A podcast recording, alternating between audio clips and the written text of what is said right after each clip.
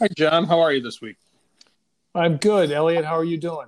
I'm okay. Thanks. Um, so, this week I thought it might be worth talking about the hearings going on in front of the House uh, Financial Services Committee about um, domestic terrorism. And uh, I, I, wondered if you had a chance to take a quick peek at uh, the hearings. Some of some of the testimony I think occurred this morning, and there's uh, there's been stuff going on all week. Uh, get a chance to look at that? Yeah, I was actually able to watch part of it, and it's the um, subcommittee on national security, international development, and monetary policy.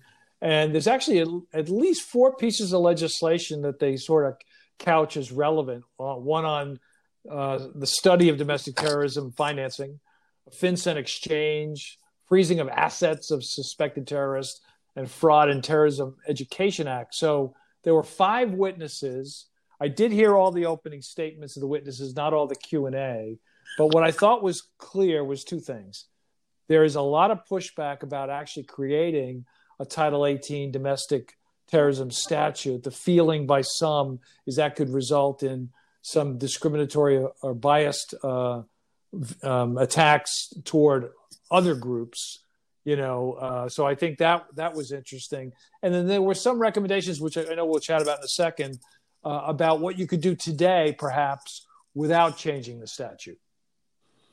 Yes, and I think one of the groups uh, also pointed out that there there are plenty of statutes on the books today that, in the end, cover a lot of what um, domestic terrorists do along the way to trying to commit a terrorist act.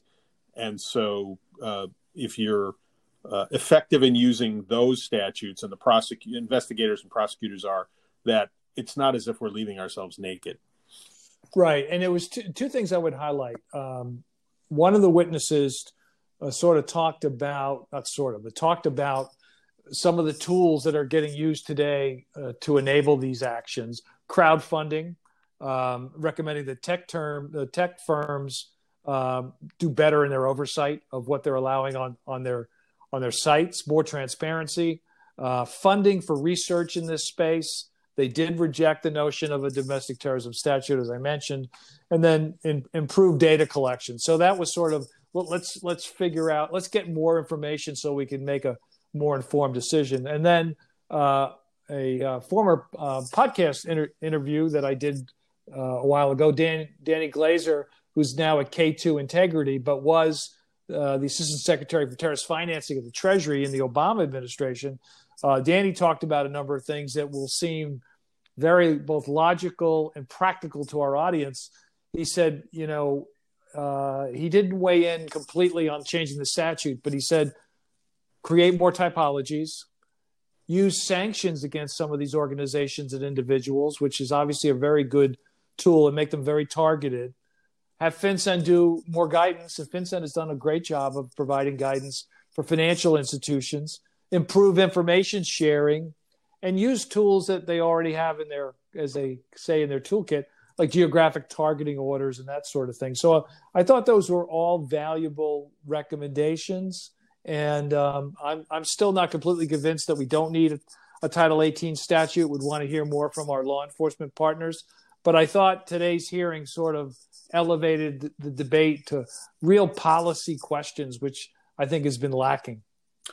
Uh, I agree. Um, I, I, I, also um, uh, took a look at uh, Glaser's toolbox list, and I thought, uh, you know, it's the kind of thing that our really uh, active and effective financial crimes compliance uh, community can um, take advantage of and build out, um, whether or not a statute gets passed. And, you know, even if one does, um, the things on his list are all the kinds of things you're going to do underneath it, um, with it or without it. So uh, uh, the community's been excellent at facing new challenges. Uh, some of them um, uh, forced by uh, ugly events, others by just taking up the charge, like uh, really digging into human trafficking and things like that. So, um, you know, I think it's very important for these policy conversations to happen. Um, it's part of really the most effective way government operates. Uh, but again, uh, on the private side, we can be doing a lot um, while those policy conversations are happening. Yeah, and another another witness actually referenced something that Glaser referenced, and that's per, perhaps 314A, which has been a strong tool since the Patriot Act, um, could be utilized. Potentially has to be amended to include information sharing in this space. And that same witness uh, talked about something that Dennis Lormel always mentions, and that is trying to figure out the organizational structure of these of these violent groups. And uh, this this witness said that he thinks there's a tendency to think of these groups as disorganized uh, and and non hierarchical. And like Dennis says, no, sometimes they are pretty organized. And so figuring that out could better help you, especially in the digital age we're in, trying to do a better job of mapping out uh, the finance activities of these groups. So again, some really good debate and discussion today. I know there'll be more. I'm sure the Senate's going to cover this as well going forward. But we'll track this for everybody and keep you posted. Absolutely. Well, thanks, John. You have a good weekend, and I'll talk to you next week. All right. Stay safe. See you. You too. Bye bye.